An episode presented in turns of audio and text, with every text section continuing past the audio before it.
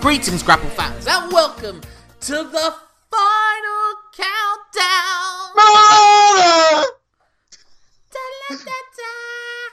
I must apologise for everyone who is uh, listening to this through actual headphones. We're living together, Jesus. but still we stand.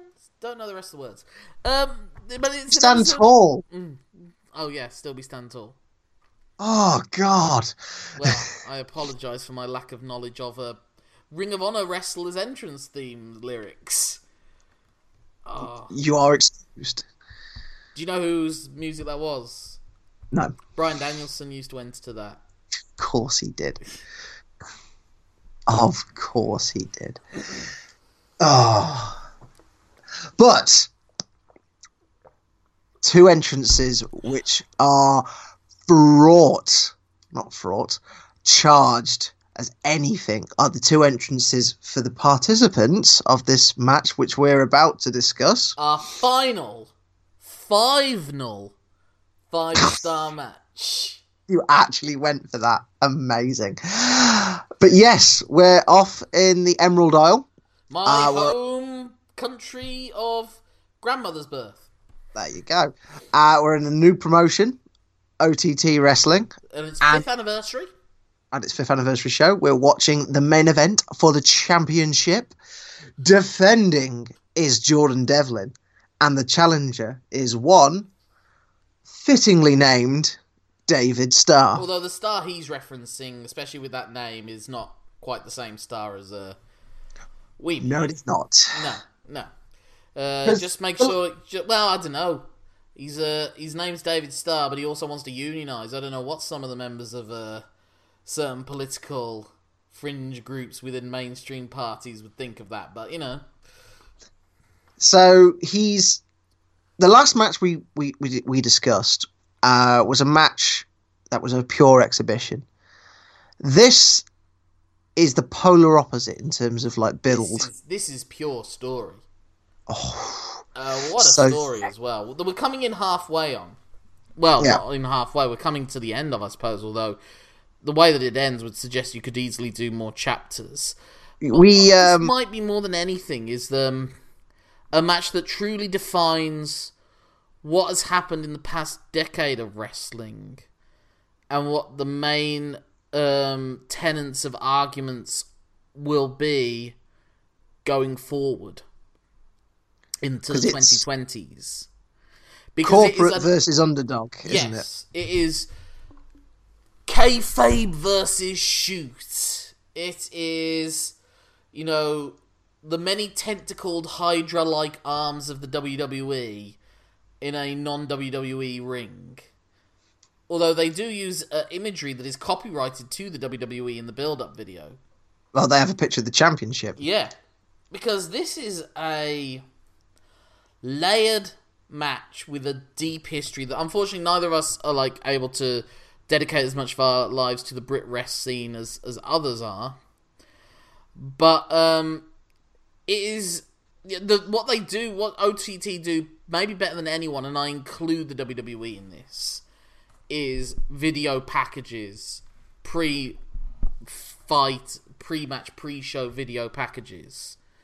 What I will say If this is, guy um, who runs, the, who directs and produces these things, is not brought into the WWE, unless he doesn't want to because he might be moving to America, I don't know. Then I don't know where the WWE, what the WWE are thinking. Like this does more out of like color schemes and iconography and montage and color palettes and cinematography than anything the WWE have done in a long, long time. and beyond that as well, the actual participants in the package, they they're they're promos. They deliver. it fuses an element of like the UFC pre-fight interview packages Yeah. with a WWE character, but also the independent scene's ability for you to say fuck whenever you feel like it. but they don't overuse that, no. and that's. I I often say less is more, and when it comes to promos, swearing less is definitely more. Hmm. So, what do you know of the David Starr Jordan Devlin feud, both before and after watching the pre-packaged video? Before, not much, although I knew that they had basically gone through a situation where one they they one guy couldn't beat the foreign import, Walter, and the other guy could, and that, that, that led to some resentment. That's all I knew. Okay, yeah, After, I was pretty much entirely up to speed. yeah. So, to give people a quick rundown, essentially, um, OTT had followed in the footsteps of other promotions like Progress, Rev Pro, and built a huge name for itself. And, a, and an ICW maybe is the most logical comparison, actually, uh, in Scotland, their Celtic brethren. Um, in that it was a self-made promotion, but it also relied a lot on bringing in one or two big name imports for every show to hopefully build up the brand as well. So what they start to create though in Jordan Devlin is a homegrown talent. He grew up in the same place as Prince Devitt, was trained under Prince Devitt, and was essentially Irish wrestling's best kept secret when it was starting out. And essentially, the ascension of OTT and the ascension of, of Jordan Devlin went hand in hand. And what they decided to do, as far as uh, to go along with like nationalistic pride, it wasn't just that they brought in guys and they got a pop and they would, you know, usually beat the local. He was the import killer. He Yeah. would come in and any foreign talent that would come in to challenge, he would face them and he would pretty much always win. He had this crazy win streak in singles matches of something like 23 uh, straight matches. And, you know, they, they don't put on more than one or two shows every couple of months, you know? Yeah, So that is a, a tough few years. yeah. So he holds the OTT championship for ages and ages, but then he finally um, loses it to Walter. And the person that was in his corner with him was a guy who he'd become really close friends with during that time called David Starr. David Starr being an American wrestler, but who had started to really make more of a name for himself in promotions like WXW in Germany and in, in UK promotions and, and especially in OTT as well. He'd To cracked the point Europe. that he now lives in the UK, I believe, with his partner. I can't remember who she is, but uh, that's his partner. And so him and Jordan became really good friends and like playfully good friends with each other to the point that they were um they were rest- they were wrestling as a tag team and they kind of did a jokey sort of dirty dancing like riff on them. Uh, They entered together to um uh, Pat Benatar's "We belong to the night, we belong to the power" or whatever it was and they're doing like jokey, like they're wearing t-shirts, like funny t-shirts together, playing it up a bit. You know, as Yeah. you know me, I like my um, LGBTQ, particularly the Q illusions in wrestling, and this had some of them. Yeah. Um, but they did lose a match that maybe Jordan Devlin wasn't taking too seriously, involving Walter, and that was a problem because David Starr is obsessed with Walter. Like I said, he made his name in uh, WXW as far as all the European promotions go before anywhere else and so he becomes obsessed with Walter. But it's, what's brilliant about the Walter David Starr feud is that it's the most one-sided feud in wrestling, both in the sense that Walter always wins, but also that Walter doesn't care. he does not see David Starr as anything like a big part of his life. Such a Walter thing to do as well. It's like, I'm not asked. it's kind of like to be really harsh about it. It's like how Aston Villa view Coventry City. As a man who grew up near Coventry, that's got so much depth to it for people who don't know. Coventry really hate Villa. Villa don't give a toss. Could not care less. Unless you're a blue nose, we're not that bothered. I know we, we we've taken a dislike to the to the baggies more recently. The Tesco bags they can also get fucked. I took great pleasure in us beating them at the Hawthorns to get through to the playoff finals on penalties. I took great, great pleasure in that. Couldn't have happened to a nicer bunch of not nice people. and now they can play each other in the derby that they have to pretend they care about when we're not around. Jesus. Can tell you're like the cat that's got the cream right now. Liverpool should be ashamed of themselves. um, That you're not in the Club World Championship, all right? don't want to be. We've already won whatever it was back in 1982. And it was European stupid. Cup. No, no, the Club World Cup. oh, did you? I think we won it. We played in it. I don't care. But anyway, um, so yeah, um, that so they they lose and then like now Jordan. Then after that, Jordan Devlin loses the championship to Walter, and Walter kind of destroys him basically. And Walter is a bit of a dick with the OTT championship. He like mistreats it. He's not very respectful. He'll cheat to win and so on. So both Jordan and um, uh, David Starr both have their own different obsessions to beat Walter for the title. Yeah. And Walter's like it's kind of like Sting Vader with Jordan Devlin and Walter. Like Walter destroys him the first time, but but Jordan's sort of starting to chip away at him. So then they have a huge tag team match. I believe that this match is Loki and Walter against Jordan and uh. Oh, I might be wrong with that one, but I do. what a combo! Yeah. Jesus, their poor chests. Your chest cavity will be that a cavity. Ooh, you're gonna look like a spoon by the end. oh, it'll be horrid. Uh, I'm just trying to get up, up to up to there. So after he loses, oh no. Well, first of all, they lost to. Oh, actually, it might be Timothy Thatcher and Walter at that point. I think the first one was uh, Walter and Loki that Walter beat Jordan for. That got him the title shot. Then Walter beat Jordan for the. I might be wrong about this. Please don't hate me, OTT fans. I'm just trying to get what I can. We only got on demand today. we'll do proper homework later. Um, and Volt and Jordan actually gets Walter down to his knees, fighting him, and like is going to hit him with a punch. And Walter actually cowers, like puts his hand up, which he does during the Tyler Bate match. Essentially, Yeah. when Tyler Bate starts going at him and he covers up, that is very similar. Uh, like he's probably they probably deliberately did it because it worked so well there.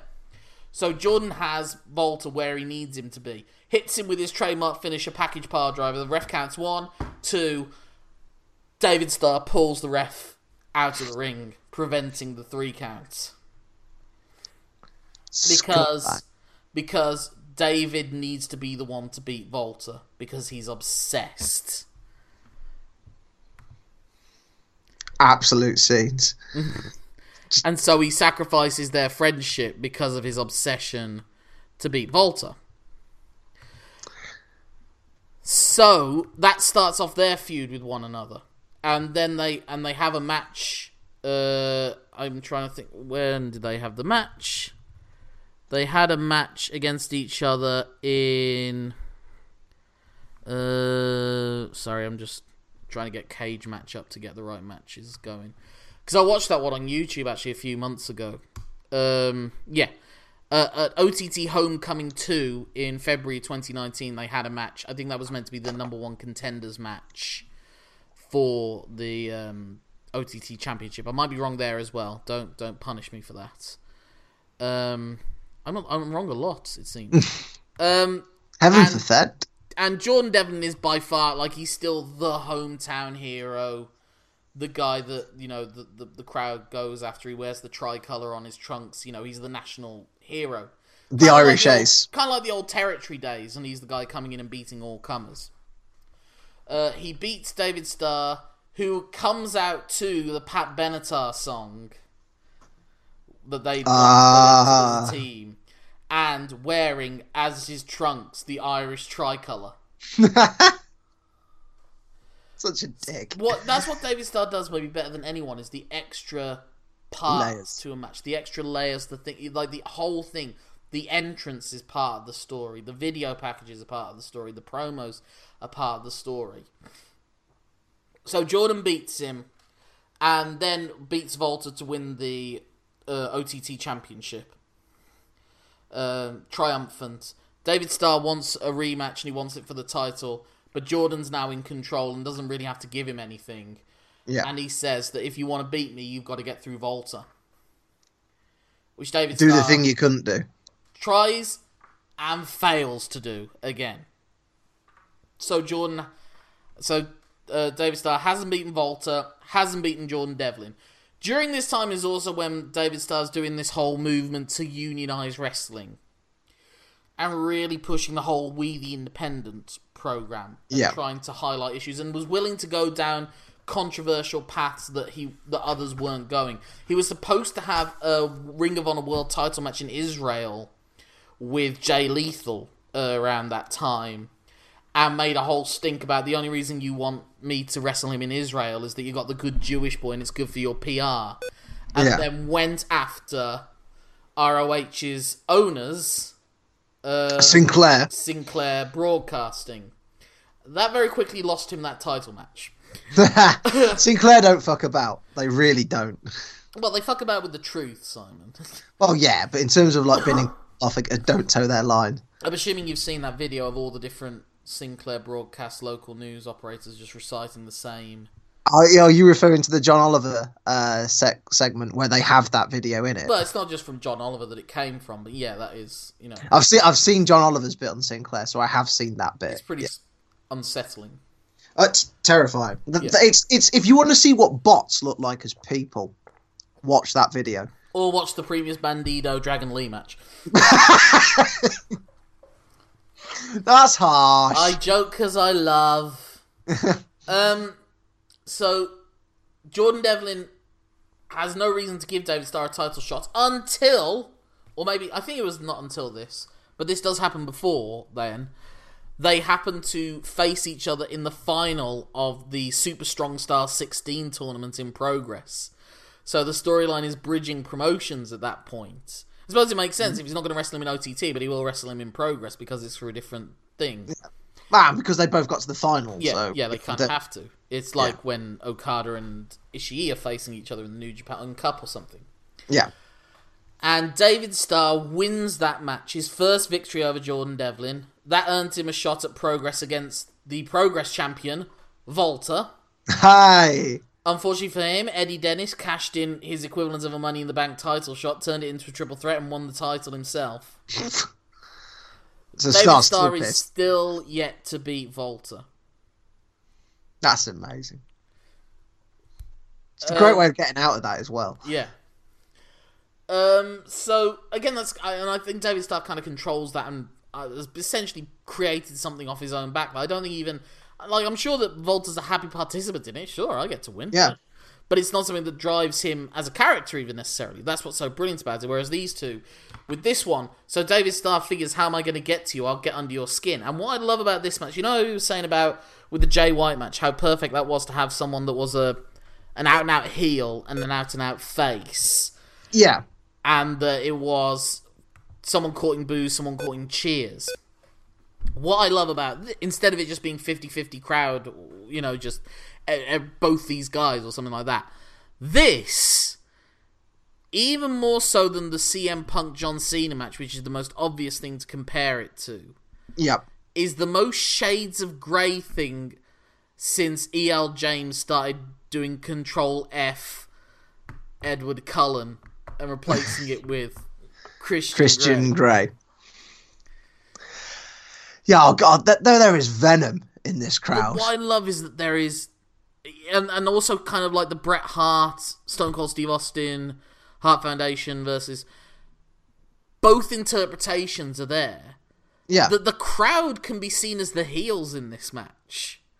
That David Starr has essentially created a cult like atmosphere oh yeah, through his lies. Because David Starr, at plenty of points in this match, is either the righteous babyface bringing down the self important heel, or the dastardly heel. cult like Bray Wyatt esque in the Wyatt family heel manipulating everything to his own benefit against the guy Yeah. who'd never changed his moral stance but saw everyone around him change, Change. theirs. Jordan to Bret, Bret to Jordan sort of thing. Whereas Austin was a cult figure, but in a different way. He was like the Austin was working man's cult well, The whole thing about Austin is that, well, you know, you can argue that the Union guy is supposed to be all about the working man. And also, it brought back a chant that never really had existed since the days of ECW, You sold out. with the fans chanting "You sold out" at Jordan Devlin, and Jordan Devlin Yeah. being a combination of perplexed and furious. Yeah, but although Devlin in the pre-package promo says um, Pre-mackage promo. pre, oh, pre-match package. Was that Paul Smackage? The match That was the Paul Smackage of the small package with his partner Flip Sunset. um, not partner, rival. Anywho, uh, great line from Devlin in the pre-match package promo is uh, you better enjoy the independence, David, because you're going to be there for the rest of your fucking life. So there is calling- And there- calling David Starr out on his shit as well, saying, How many times Yeah. have you gone for a tryout to the WWE? let's have a look at your email chains. Yeah. yeah. And that's the thing, like, maybe David Starr is an utter hypocrite, you know, uh, misusing the left wing cause for their own selfish means. Well, the best heels are hypocrites, but the best heels also have grains of truth in their message, and Star could e- easily has both in this match. But also, the best faces can tap into something that the crowd can relate to and can manipulate their emotions and make them care about anything, you know? And not only love them, but hate the person opposite them. yeah, So is is David Starr gaslighting the entire arena? quite possibly. But you know what? I think he'd love it if it was. He, he uh, he'd he'd revel in the fact that he was getting away with it. Yeah. Um. What also I love so much of this reminds me of CM Punk, and not just the Punk Cena feud, but also there are allu- there are references to CM Punk from the start, really, because the music that um the first person enters to was CM Punk's entrance music when he was in Ring of Honor in the Indies, an AFI song called uh, Miseria Carab something or other. Yeah, I'm not even going to try and mispronounce that so people can't get angry But- at me for it. he comes. Um, But but it's Star, but, it, but but it, everyone thinks that it's Jordan Devlin in his original sort of death gimmick, yeah, only for him to pull the hood up and reveal that it's David Starr, and that is, I think, a deliberate callback to CM Punk, and he did this once in Ring of Honor, and then he did it again in the WWE.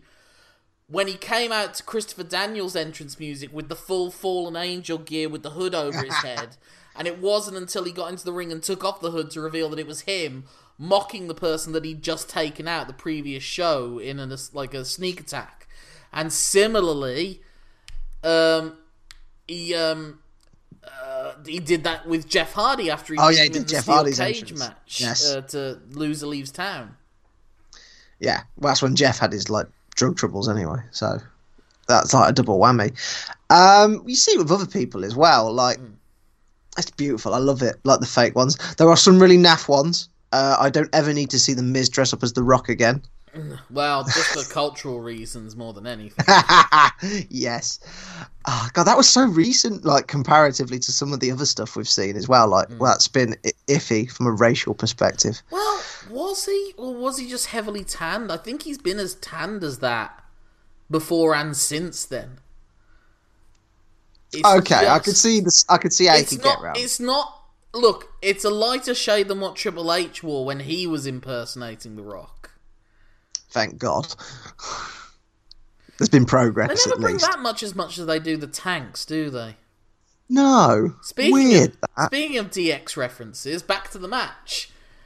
Um, this has so, like I said, so many layers and so many callbacks that they mention in the commentaries The stuff we obviously won't know because we won't have watched all the matches and seen all the chapters. They're like saying they're reversing throws into the crowd that had been the, the other one that had done that previously, you know. But also, just uh, there's so many brilliant touches that them having a wall of security before the match starts. Yeah, and especially because it's such a British slope stroke Irish wall of security. They've all got their Mor- those yellow armbands on their SIA licenses or the Irish equivalent. There's an amazing shot because, like I said, OTT really just on production and everything. Only the WWE and AEW come close, and they've got the budget, so that's why they do come close. But that shot where the where they perfectly framed it, because Jordan Devlin's like on the. It, it does help because both those guys are about five foot ten on their best day. So Yeah. they kind of need to be on the ropes because some of those security guards are, are a bit uh, taller. So Jordan Devlin gets up on the second rope, and David Starr goes up to see him so they can lock eyes and also take over the crowd cheering and booing cheering him and booing Jordan. But there's just an awesome shot of the camera, perfect positioning, like perfect ratio. They're at the extreme ends of the ca- of the shots on either side, looking at each other. The camera's coming from above, and you got the per- the wall of security guards right in the center. Like Wes Anderson could barely have like made that look more perfectly framed. You know? Yeah, and what helps as well, you've got the Devlin portraying anger is great. Is the way he conveys anger in this match is fantastic. some of him that is true. Like, do the fans really think he sold out?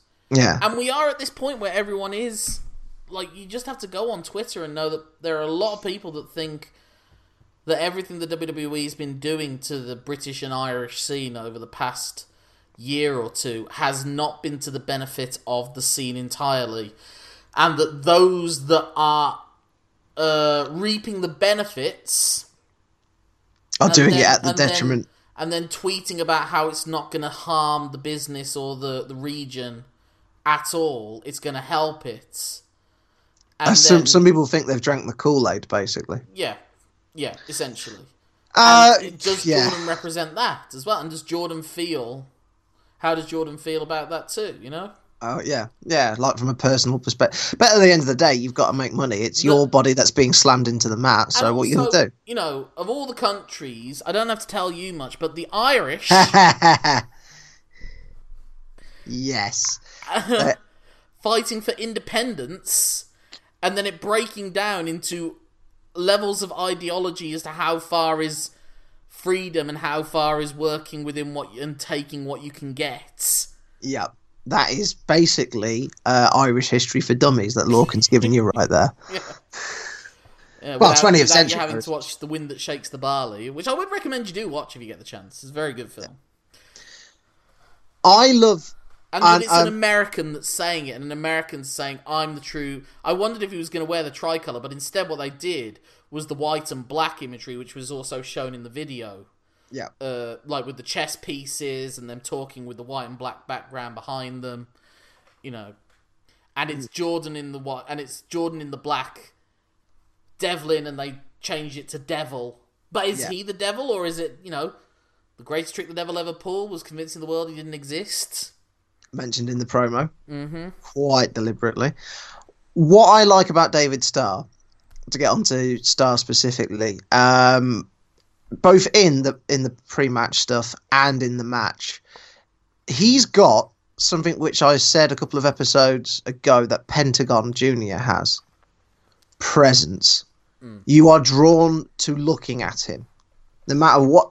Even Not if he's barely his glorious tash. yeah, even if he's barely in the shots, even if he's just like in the background, what he does, the way he acts, the way he carries himself, Yeah. Draws your eye to him in the same way that Pentagon with his um like vicious attitude, his like creepy walk and the way he his facial expressions do the same thing. Both of the if you want to what's in my opinion, if you want to see how you can go from just being a man who's a good athlete to a man who's being a man that can draw money, those two performances uh, and those two men is what you should be looking at right now.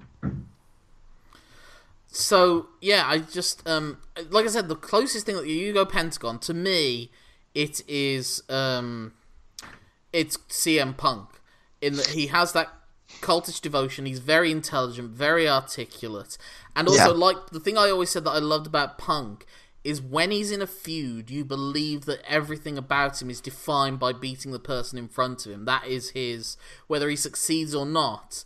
That is what makes him tick. He needs to beat that person. You know. Oh, and he makes you believe you he hates that dude, whether or not he actually does.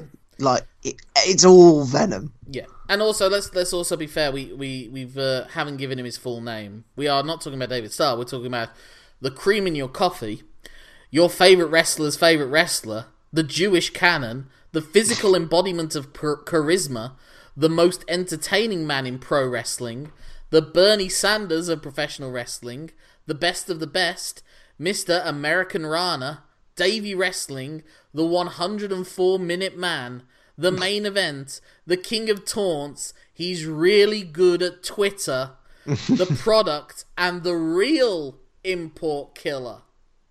David Starr. Boom.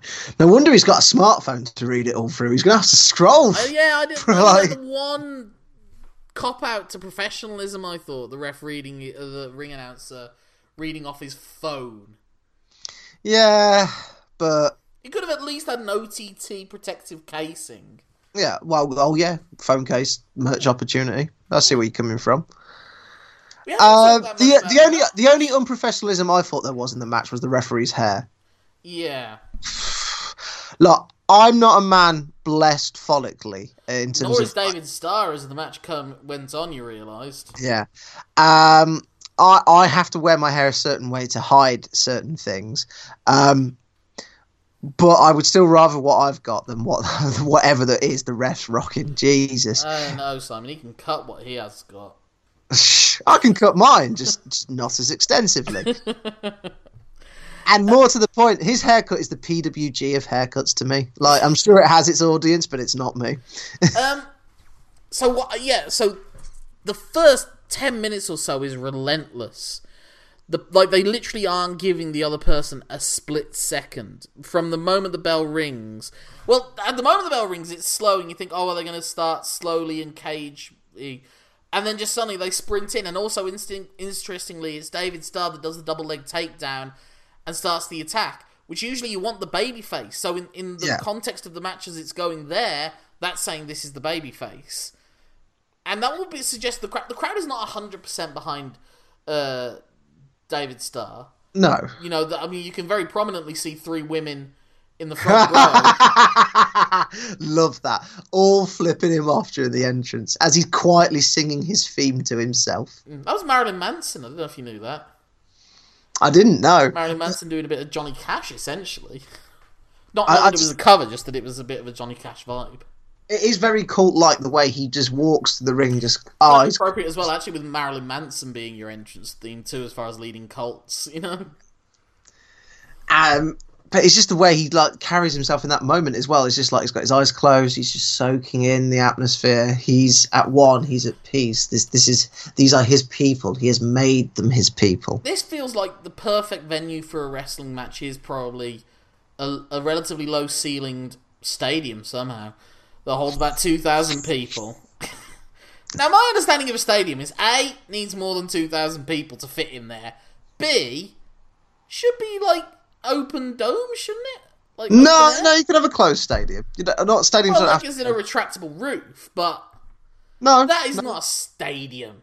You can have indoor stadiums. We have uh, indoor gran- arenas. Granted, they've got eighty thousand seats, but I would still call them stadiums. Hmm. I don't buy it. You should watch more NFL, mate. Believe me, they call them stadiums. Oh yeah, but those hold eighty thousand people, like you said, Yeah, and have fucking shark tanks around the uh, uh, external barriers or whatever it is that they have in the VIP sections. or ninety-yard screens, like the AT and T Stadium. Um, but yeah, they're just holding on to each other. Like there's a moment where they're fighting and they're holding onto the wrists. Like it's almost like they're chained together without it being a chain match, and they're just trading punches with each other. And when they're hitting each other with big moves at the start, they're kicking out at one, just Yeah. as a like "fuck you," that didn't hurt. Like they Very but, Ishii style. but like they're not Ishiis, but they are just you know no, I'm just like, just saying a little bit, little callback yeah. to uh, previous wrestlers that have done it.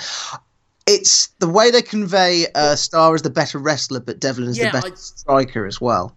But and I also love that that whilst in that fight, when there's a moment that the appropriate thing to do is a wrestling move, they will do it. Yeah, But it doesn't reduce the intensity. Like there is a moment when it's like a uh, uh, an arm, like Devlin does an arm drag, and and uh, Starr replies with a head scissors, and that is just so they can get them in the right position to be in control to beat them up some more. You know, Yeah. I loved that. That was such a cool little moment in that match. there's no like uh, indie-fied like I'm going to counter to your counter Yeah, to yeah, my yeah. counter. No indie your counter. standoffs or anything Yeah. like that. Yeah, like I said, it's just relentless. They wouldn't stand off; they just keep fighting. Yeah. The pace finally slows down a little bit when David Starr starts to take control for a while. Yeah, and but it's him that consciously does that by soaking in the atmosphere, by Mm. getting the adulation. Yeah, uh, and he also starts targeting Jordan's wrists. Yeah, Um, I suppose because you know he's like he's a good striker, and also he, he you know package power driver requires him to hold him up and everything like that. Um, but- oh, that was my next note after this: dueling chants that makes sense within the context and psychology of the match. Ah, it- yeah, because both of them are faces and both of them are heels. It's it's. I can't remember something quite like this because even the punk the punk Cena match was just partisan yeah, with like a Yeah. smattering of Cena fans that eventually broke through. it was like the right. It was like essentially like a, a loud away crowd, even though ironically Jordan's the home guy. Yeah, it's the most like when alive. Ring of Honor and CZW feuded, and CZW fans were given like a little bleachers section. Get some flares out. No pyro, no party, mate. No pyro, no party. But it's so it's so alignment fluid this match, and that's what makes it like Uh, very Oh, really? 2019 of it. I know. As what makes it very interesting as a spectacle, and like what draws you in is like it, it's it's on you to decide who the face and the heel is. Yeah. And even though there's heel stuff that happens From both the- of them. from both of them, it's still it on makes you. sense within the characters. Yeah. It's almost kind of reminiscent as well of like the Roddy Piper bit in WrestleMania 8, except they are flat out trying to cheat in that moment as well. Do you think potentially this is what a lot more wrestling should be, where Oh, yeah. a story's Wrestling told and then because they're doing because they're doing those things of like quick, fast exchanges and reversals. But it's not just because let's do a fast-paced match with loads of cool counters. It's because they know each other so well, but they also just want to hurt the other person, They're- and they're angry when they get hit with a move. I'm not really talking from an in-ring perspective, although you just raised a good point there that we will uh, keep on with. What I what I mean is in terms of you should set your table, you should tell your story, Well, they don't need tables for this match. but Mm-hmm. um, once you've told your story, it should be like a natural flow for the people to decide who they cheer and who they boo. Whereas a lot of times, I don't know about that. A heel should be trying to get like Jay White isn't doing stuff to get cheered in that Ibushi match. No, but what I mean is like there are certain circumstances where because that's that is a obvious.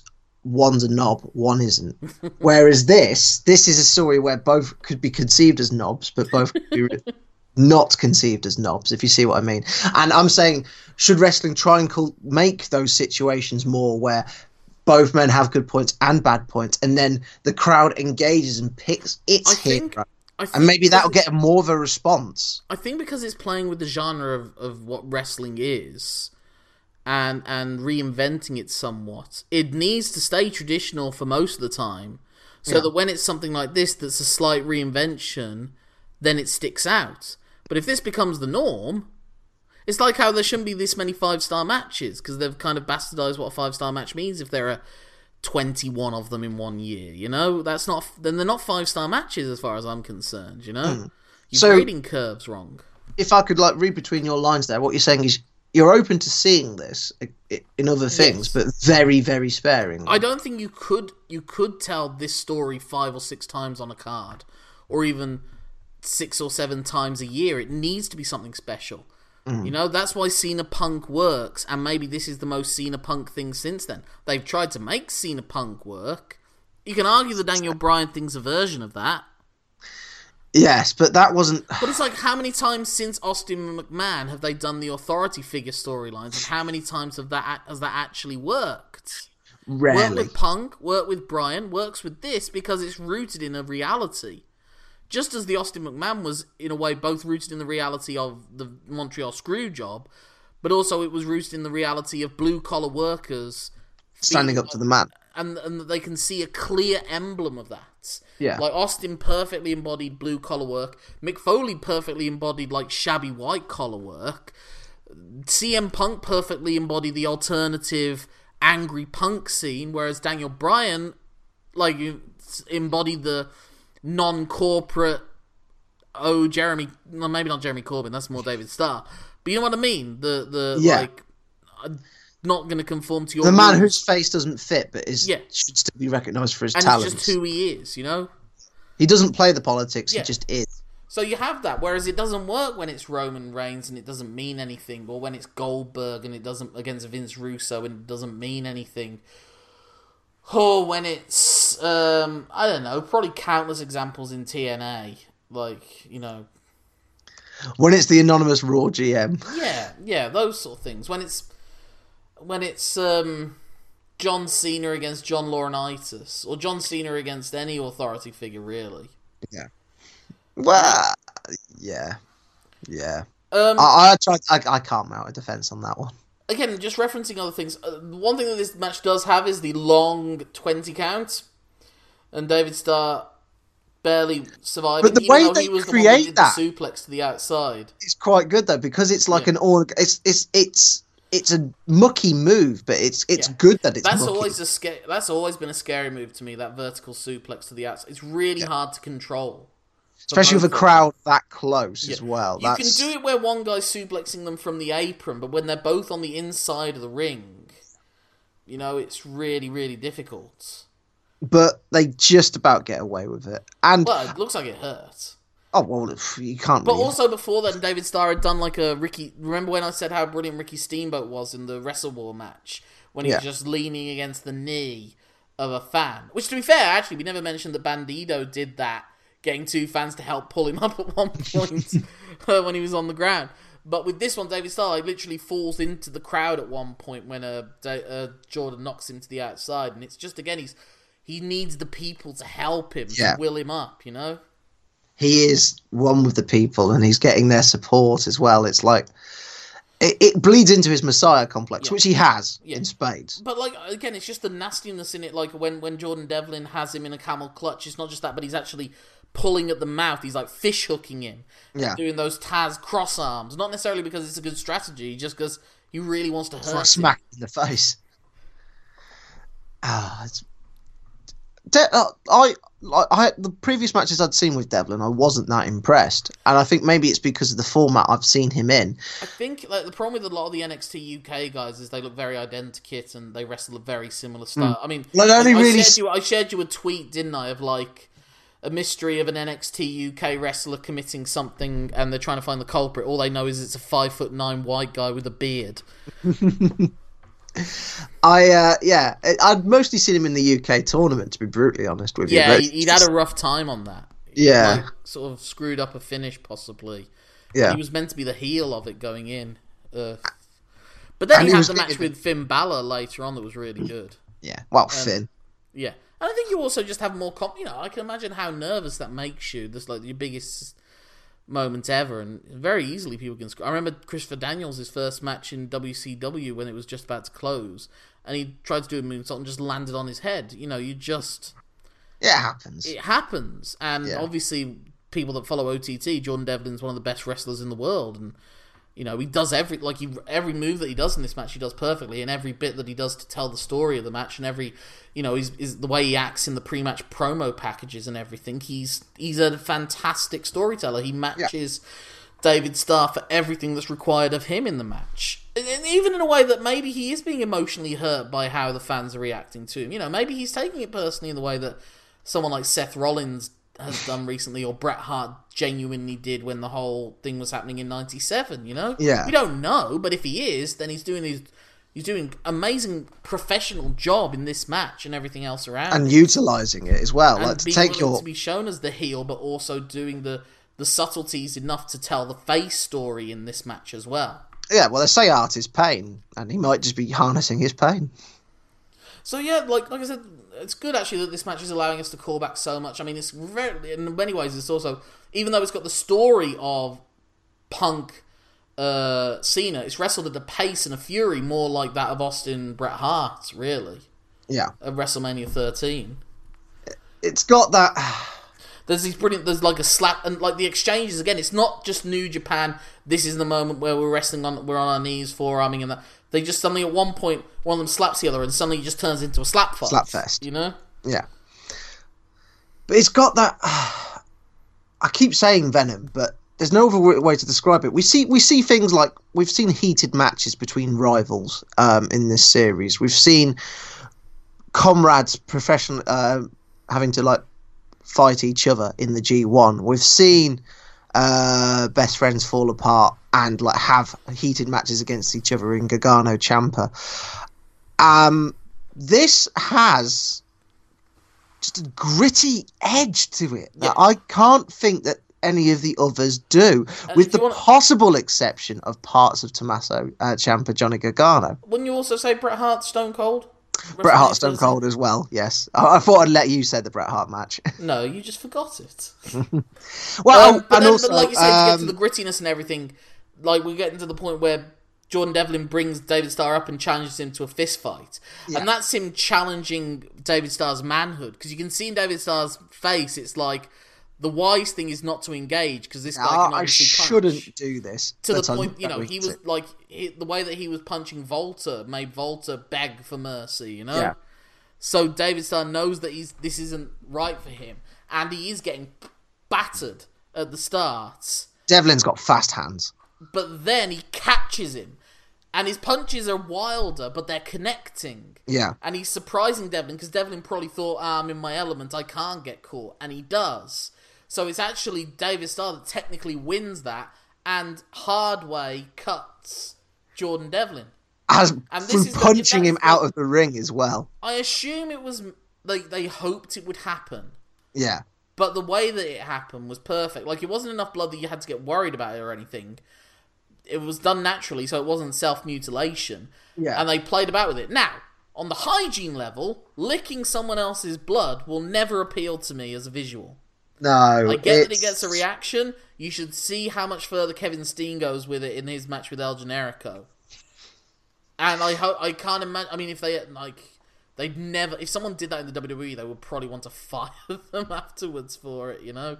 Well, they had the whole hepatitis thing with Cowboy Bob Exactly, yeah, yeah, yeah. I ain't taking that risk.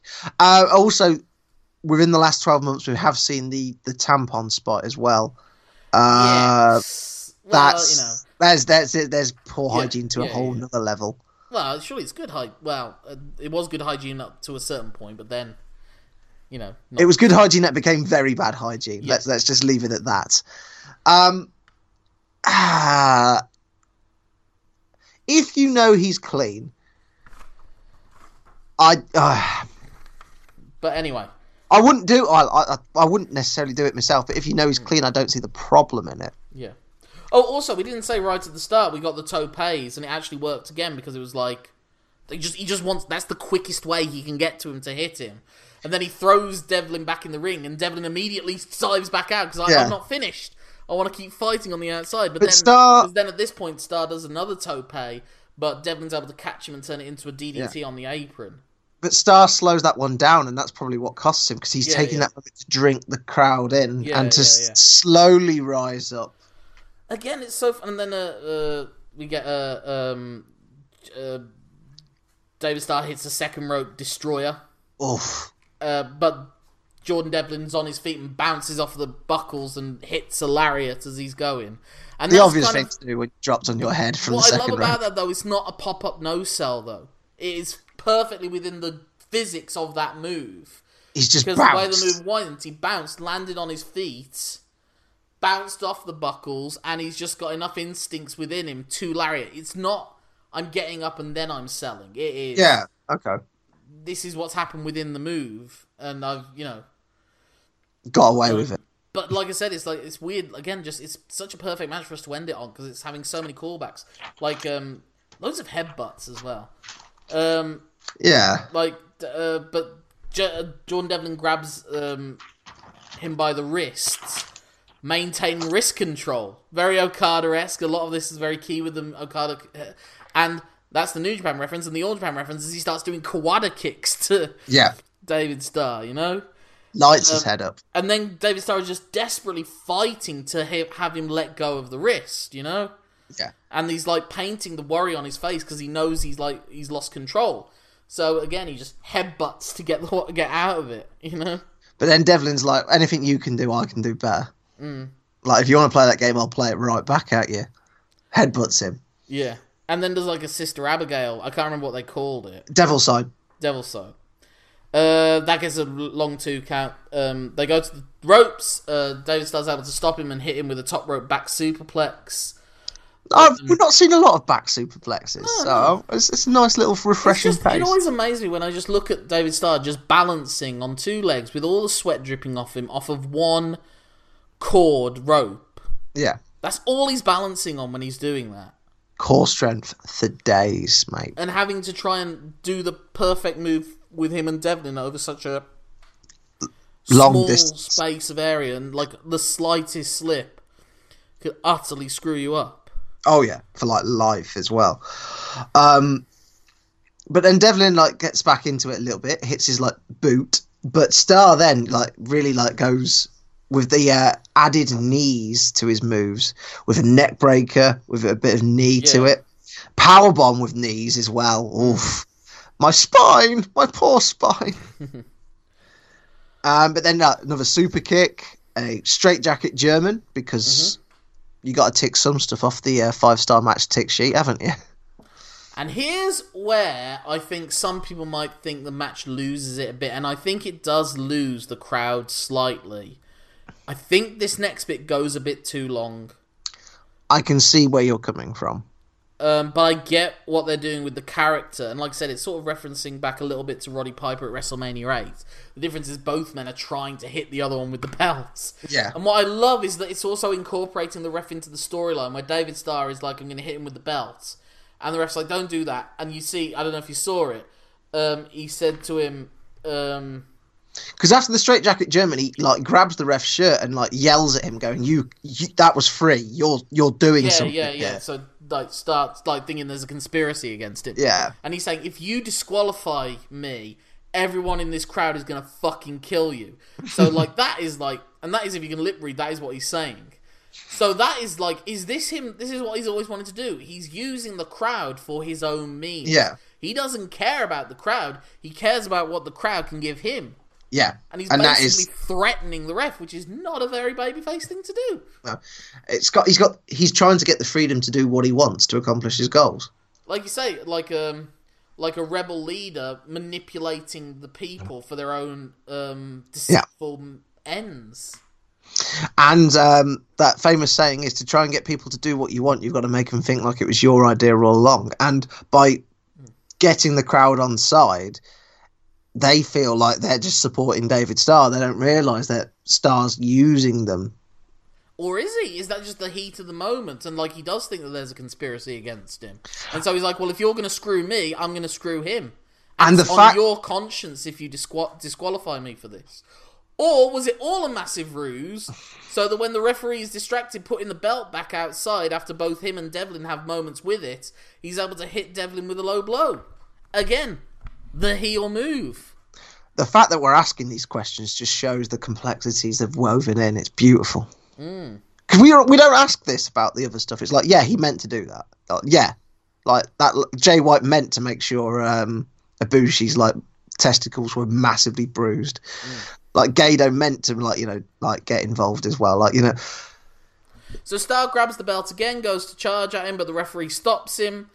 Uh, he shoves the referee, and that allows Jordan Devlin to hit him with a low blow back. the old dick kick. And Devlin and and David Starr crumbles to his knees in front of Jordan. Again, you want to talk about your um homoerotic imagery? it's there if you want to. And Jordan Devlin with a big smile on his face. Uh, like at first, it looks like he's ashamed. He puts his hands over his face as if to suggest he's ashamed, and pulls them down to reveal a shit-eating grin. Again, I'm loving is this. your interpretation of that finally you get a bit what what's coming to you, or is it like I am evil? I'm loving being a knob. I should have lost the match already, but the ref screwed you over, and now I'm going to get you again. Yeah. You know? Um, so then he hits his package pile driver, and the ref takes a long time to recover. Old Earl Hebner start stagger to the count. Yep, which allows Starr to kick out. Devlin then hits a right hand square to the jaw. But as he's going for the package pile driver, it's uh, reversed into. Uh, I've got it down as a death lock. I don't know if he's got Like a special. inverted scorpion death lock. Yeah, which was the move that he made Jordan submit to in their Super Strong Style tournament match. Yeah.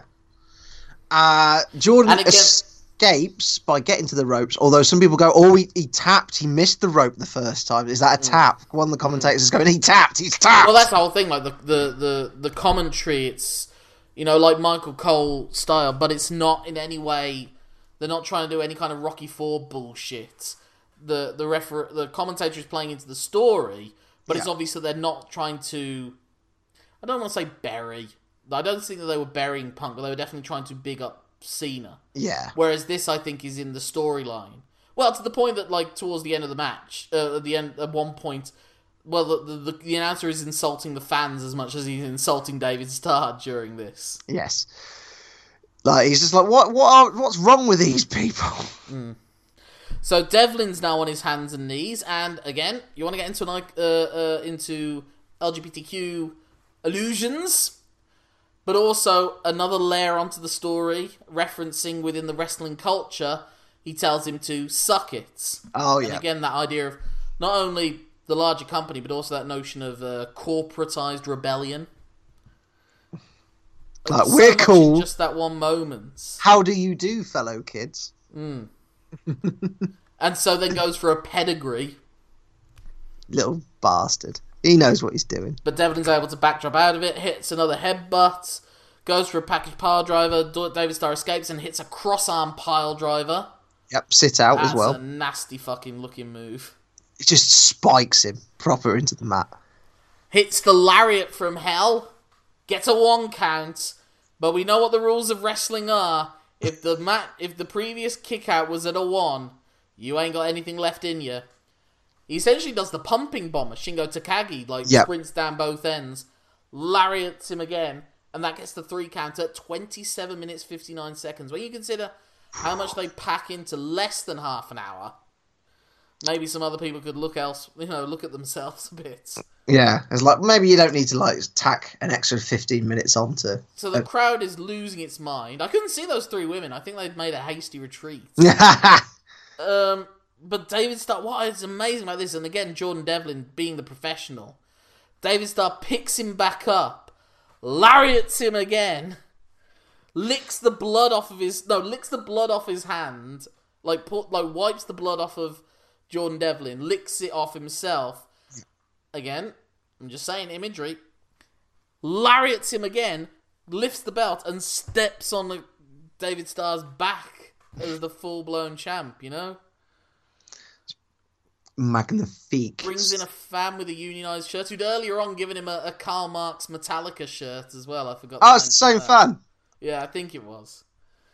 Who has the unionized shirt on? Gets the fan like lets the fan hold the belt for a while. Like again, saying, "Look, look, I'm a part of you." But is that just like a, you know, a Trumpian, "I'm for you" people? Really, Yeah. you know, he wouldn't. He doesn't care at all. That really doesn't want you to touch him. And so then he goes into the crowd and has them carry him out like he's Khaleesi freeing the slaves. whilst the announcer says there he's got an army of incels. 2019's weird. This was a hell of a match. Whew. So much going on. So does a match with David Starr get five David Stars out of five from you, Simon? It absolutely does. This Yeah, I think it has beautiful. to. It has to. I would say that the whole belt thing, I think they milk it a bit too much, and it does lose the crowd.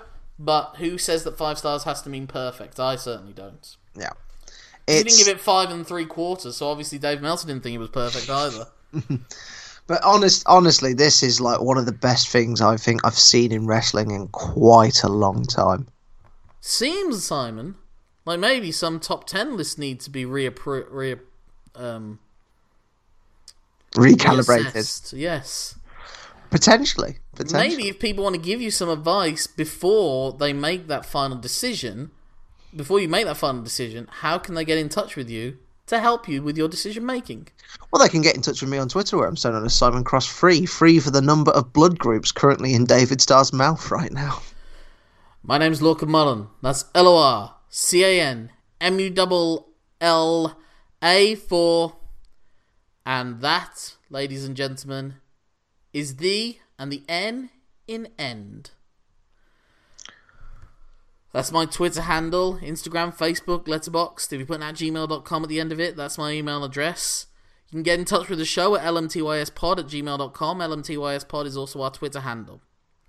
Simon, we have covered what we could out of the 142 matches that Dave Meltzer has rated 5 stars or higher. According to my records, we have covered 140 of those 142 matches. Ah. Some, unfortunately, in slightly highlighted forms.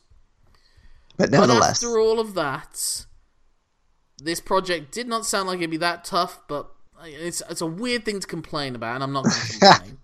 We've watched a lot of very good wrestling, and we've ended We on a fantastic one to end it on. I can't wait to watch shit wrestling. I honestly can't. but it's not yet over for us. What do we have coming out at some point in the next few days? People will be happy to know that the episode a day uh, schedule has finally ended with this one. yes. If everything's gone according to plan, this has been released on the 20th of December 2019.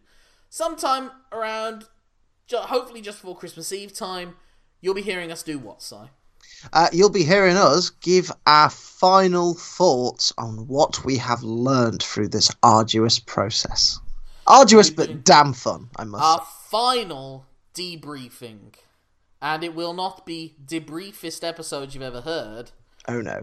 but we will be redoing our lists, maybe giving you some interesting statistical information, although that will be a very loose interpretation of the word interesting. Very loose. um, it'll be as ambiguous as the heel face alignment of the previous match. Way. Uh, and then after that, we have two more episodes for you to round off 2019, where we'll be discussing first 2019 in review, Review, as is tradish. and then the entire decade of the 2010s. In so we've review. still got a lot of nattering to do, but we don't have to bring quite as many fucking notes with us in the future. Praise be.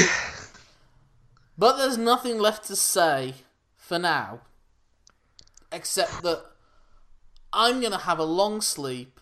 But before then, my name's Lorcan Mullan. My name's Simon Cross. Thank you. I'm gonna watch ReLC to my heart's content now. Thank you for letting us tell you something. Have a David five star time. Until the next time.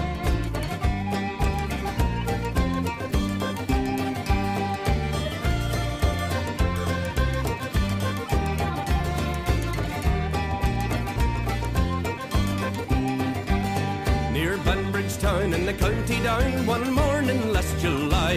Down a boreen green came a sweet Colleen and she smiled as she passed me by. She looked so sweet from her two bare feet to the sheen of her nut brown hair.